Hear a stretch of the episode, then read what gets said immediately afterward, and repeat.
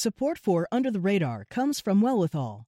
Wellwithal believes that self care is community care. Premium products crafted for your daily wellness, from sleep support to heart health to your daily regimen. 20% of Wellwithal's profits are committed to leading the fight for health equity. They won't stop until it is truly well with all. Under the radar to me means authenticity, not being filtered. It's a window in on the local stories that touch our lives. And there's a huge void in the traditional media covering these new faces of Boston. You may not be looking for a particular story, but when you hear about it, you're engaged. Under the radar means ahead of the curve. It's also perspectives. How does this particular story affect a community or a neighborhood? I'm Julio Ricardo Varela, filling in for Callie Crosley on Under the Radar. This week, an update on the ongoing battle for liquor licenses in communities of color in Boston, pushback on the Bay State's new sick leave law, and MassEquality sets the new legislative agenda for LGBTQ rights. Later in the show, if you want to check the pulse of society, look no further than tonight's Super Bowl ads. We will compare campaigns and contrast the commercials with our pop culture experts. But first, joining me in the studio, Chris Faraone is a news and features editor for Dig Boston. Hey, Chris. Hey, how's it going? Good. Gabrielle Gurley is a senior associate editor at Commonwealth Magazine. Hi, Gabrielle. Hey there. How are you? I'm good. And Sue O'Connell is the co publisher of Bay Windows and the South End News. Hey, Sue. Hey, Julio. How are you? Good, good. And since this is my first time guest hosting, I want to introduce myself. You may recognize my voice. I've been a guest on Under the Radar more than a few times. I founded this website called LatinoRebels.com, and I live in the Milton area. All right, so let's do this. So, Chris, you know, everyone sends these stories to us during the week, and like Jerry Maguire, you had me at hello when it said liquor licenses and community of color. So, tell us about that story that you wrote for Dig. Well, there's this huge backstory, which I'll have to say in like three sentences, which is basically that the state of Massachusetts has always controlled the liquor licenses in Boston and, and of course, the other cities. So uh, there's a cap on them. Um, and, and this has resulted in a, uh, a, a finite number of licenses that go sell on the black market for upwards of, uh, what are you talking, like a half a million dollars and such. Now, It's a legal black market. It's, it's not illegal. It's not I'm a- sorry. I'm We're gonna get into a it. Secondary, into a secondary, Secondary market, market. right? Yes, a a secondary, secondary market. market. I can't believe I just said that. Anyway, it's just you know it's just so nefarious in my mind. But anyway, so you know those those cost a lot. So it's kind of cost prohibitive for companies, businesses, big chains, small you know startups even to open uh, you know take one of those licenses and use them in a lower income area. Right. This has resulted in just an unbelievable disparity, right? So we're talking about uh, a a handful of liquor Like licenses. less less than 20, right? Well, those- in Roxbury alone, we're talking actually about ten, and oh, ha- I think half of those are for liquor stores. Right. And then in Back Bay, I think we had 131. So, So 131 liquor licenses in the Back Bay compared to 20, less than 20 in Roxbury. well, more So- more than five, more like five if we're actually talking about places to sit down and have a drink. okay. Uh, okay, so it's it's that it's that ridiculous, and then of course uh, neighbor Mattapan Square. Otherwise, a great place. I go there often. Uh, Brothers is great places to even eat there, but they don't have them either. So, okay, what do we have here? Uh, we have uh, City Councilor at large, Ayanna Presley, uh, submits a home rule petition at the state level. That basically means she's trying to uh, uh, free up more licenses, really get the cap removed altogether. That doesn't end up happening. She gets, uh, along with help from a, a f- a future Boston Alliance, many others, and the blessing of Mayor Marty Walsh, of course, has ties at the state level. She frees up 75 licenses over three years, so 25 come online this year.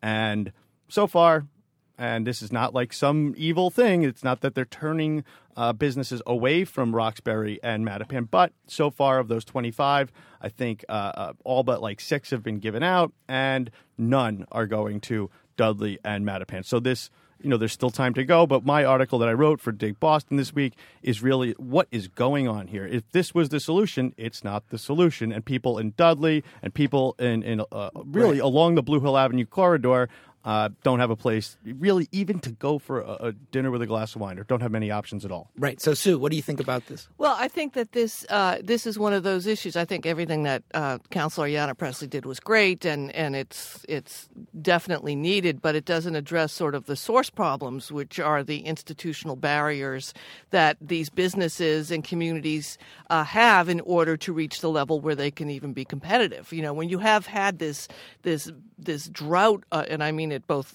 both literally and Right. figuratively, this drought of liquor licenses and businesses. I mean, let's face it, most restaurants uh, have a great markup on their liquor and drinks, and that's where they make a lot of their money. And and if you don't have the history of having those liquor licenses, you by definition make less money and have less money to be competitive to get the liquor licenses. So, you know, uh, it's a great first step, I think, and I think that's that's the point Chris is making as well. But now we have to look at the economic uh, development within the areas uh, and and find some way to boost businesses uh, to allow them to get get competitive, and however that means, whether it means money, lawyers, you know, all of that, in order to be able to get liquor licenses for their communities. So, I since I have Gabrielle here, I did my homework and I actually went to a government site, the state government, and I started looking at the frequently asked questions about liquor licenses.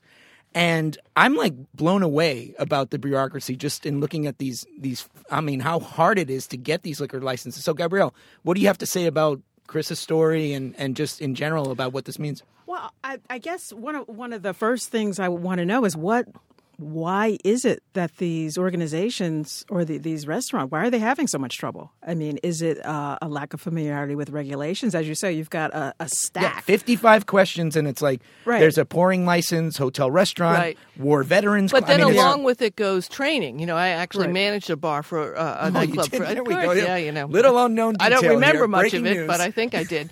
you know, you've got to have the milk license in order to serve. You know, which many of Hmm. these restaurants would already. But then you've got training that you have to send your employees to uh, for, um, al- you know, for, for, for lawsuits and, and identifying when someone has had something too much to drink and drive and all that. So there's this other area of do you have the money in order to support your employees in order to serve alcohol? Right. And do you have the, the familiarity or do you have someone on your staff who can access these regulations, not only get them, but understand them? Uh, the regulations are not on, on any uh, area uh, of this type, are not a walk in the park for a layman to sit down and try to understand what's required of them. Right. So uh, going back to Chris's piece, you didn't mention sort of the history and and suggesting that maybe there's something beyond just you know the disparity. Can you talk a little bit more about?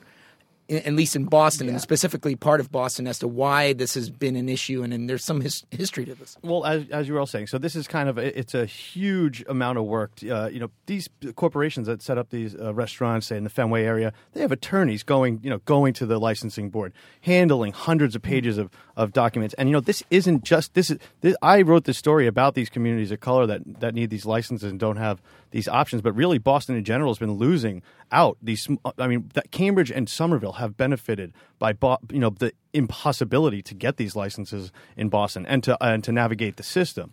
So I think at a greater level, but really, what it's going to come down to is the city having to actually commit. Uh, whether that's, I don't necessarily think it's going to have to be dollars so much as some serious hand holding, and I will uh, uh, through this process, through, uh, and and you know identifying the businesses that should maybe step up to the plate and really bringing them through it. Short of that, we're going to keep seeing this. So these these districts, I should add, are set up so that it's not you know they're called um, with restricted areas, but really some of these licenses, and I don't want to hate on some of these other neighbors, but have gone to Jamaica Plain, have gone to Allston. I go to those neighborhoods often. I used to live in Jamaica Plain. Th- There's I used to have four bars within two blocks of my house. Everyone has You know, bars. and, in, and Julio, the Sue thing, O'Connell, yeah, the thing too, um, which listeners might not getting is, well, why you, why do you need liquor licenses? You know, if if you've got a challenging community life and a challenging ec- economic life, why do you need more liquor licenses? When I lived in Mission Hill in the 1990s, there was no reason to go to Mission Hill. You know, you lived on Mission Hill And if you wanted to go out, there were I think there was one Irish bar down, block. right, right down on uh, on Tremont Street, and that was it. You know, and in order to have a vibrant community where people are traveling the streets and the the residents who live there are feeling good about where they live, you need to have some commerce and a reason to go. And the, I don't know if it's a Bertucci's, I forget what's in Brigham Circle now, um, right where the Stop and Shop of the Shaws went in. You know, that whole area has been developed over the past um, 20 years, and it makes you know the people from the hospitals now go into Mission Hill to go for lunch and dinner and whatnot. So it's you know it's a very part, it's a very important thing to connect the community to the other communities around it. Right, and I'll just put a, a bow on this this story because I want to move on to Gabrielle Gurley's paid sick leave story, which is another juicy one that I like. But the fact is that the Boston Future Alliance, there was a quote from Malia Lazu, ex- executive director of the Future Boston Alliance, and Chris's story, and she says, "We're we're excited in this law being the beginning of a conversation on how to reverse some of the racial and class inequalities of our restaurant economy. However, we are not confident that there is a vision to get us there." The city and committee need to, to have a much more transparent process. What a surprise! But it looks like Mayor Walsh is trying to take a little bit more of this into effect. We'll see what happens. But um, great piece from Chris Faraone.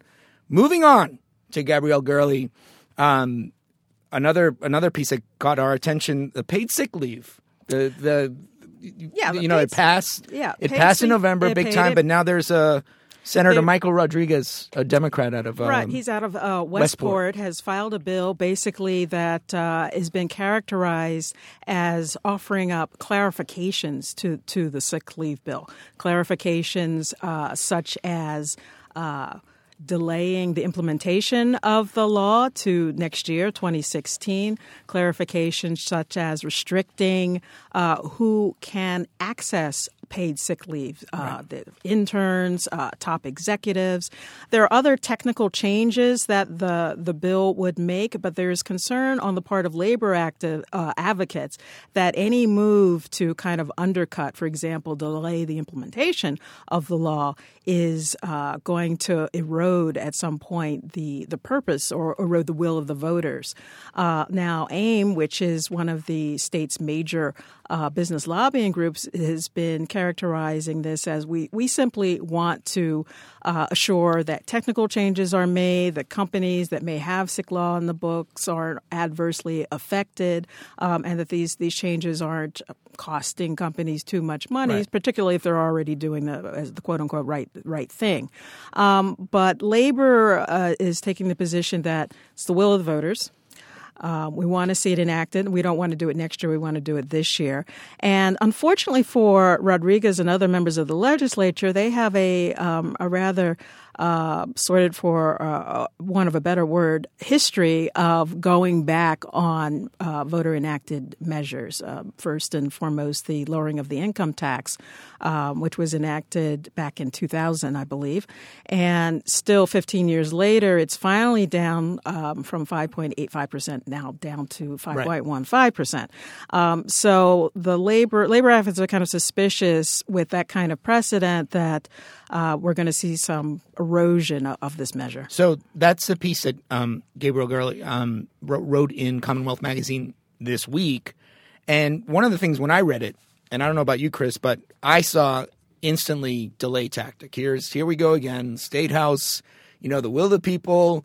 It won, and now all of a sudden we we we hear you know reading um, Gabrielle's piece about looking making more clarification. So what do you think about what's going on? there's a very the mo- I, for me the most important point in that piece is that the business could have had their say in this whole uh, in the whole negotiation process. So you know, and it's funny because I, I actually think that the business groups have a good argument. It has to be done right, and we've seen what happens when they aren't. But you know, delay is the word. You know, this is uh, the parallel often